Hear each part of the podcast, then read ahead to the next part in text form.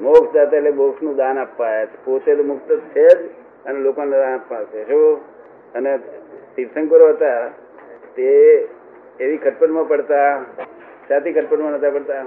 એ પૂર્ણ જ્યોત હતી. શું હતી? પૂર્ણ જોયું એટલે રાગદ્વેષ કરે નહીં. અમે રાગદ્વેષ કરતા નથી. પણ અમે ખટપટિયા છીએ શું છે? ખટપટિયા વિતરાગ.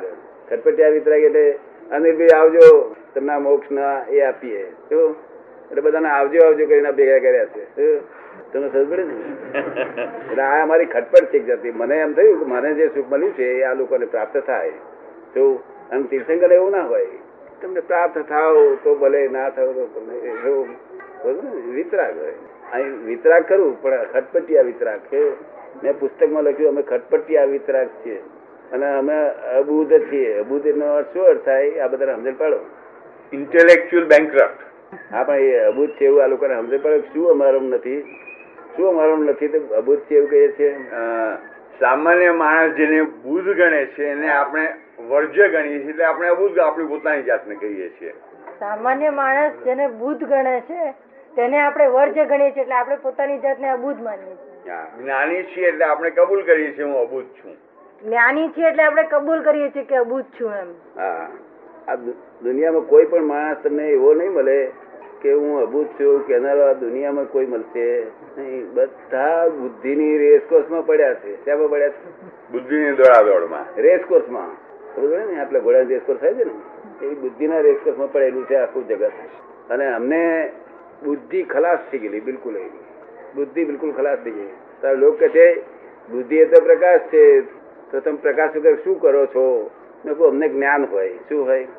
અમને જ્ઞાન હોય અને જગત આખામાં કોઈ માણસ જ્ઞાન હોઈ શકે નહીં જે અનુભવી જ્ઞાન કેવું? એ લાઈટ ના હોય એ એ ડિરેક્ટ પ્રકાશ કહેવાય કેવું? જ્ઞાન એટલે ડાયરેક્ટ પ્રકાશ છે કે છે ને? અને બુદ્ધિ એટલે ઇનડાયરેક્ટ પ્રકાશ. શું? હવે ઇનડાયરેક્ટ પ્રકાશ એટલે શું? આ સૂર્યનું છે તે આ અરીસા પર પડ્યું અજવાળું એ ડિરેક્ટ કહેવાય.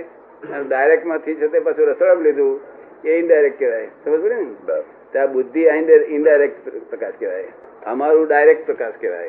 શું આ રિલેટિવ સંબંધ છે. રિલેટિવ એટલે શું? કે ભાઈ આપણને એની જોડે અનુકૂળ ના આવ્યું આપણને, અને એ ફાડતી હોય તો આપણે ફાડી નાખવાનું, એટલે હવામાં છૂટવું તો પણ આપણે જરૂર છે વાઈફની તકા જરૂર તો છે. તો કે એ ફાડે તો આપણે હોંચ હોંચ કરવાનું. શું કહ્યું? રિલેટિવ એટલે આપણે જરૂર છે માટે હોંચ હોંચ કરવાનું. શું કરવાનું? સાંભળવાનું. તો બહુ સરસ સમજણ આપી. હું એકા એકાકાર થઈ જઉં છું કે તે આ રિલેટિવ જેવું મને ખબર નહીં. રિયલ હું જાણ સુધારવા ફરતો હતો. અરે હું આ તું સુધર્યો નથી એ ચાલ સુધારવાની જેમ તેમ કરીને ભાઈ કામ કરી લે ને. સમજ ને? તમે આ તો સીએ એટલે બ્રિલિયન્ટ ફેલો કહેવાય. કેવું? પાર- પારકા લડતા હોય તે બેડ બેડી હાલે.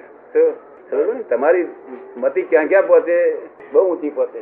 સીએ ની વાત તમને ગમી એ વાત પેલાની? જરૂર જરૂર ગમી. હવે કારણ કે આ બધું આ બેહદ રિલેટિવ છે ગઈ છે તો પોતાનો થાય નહીં.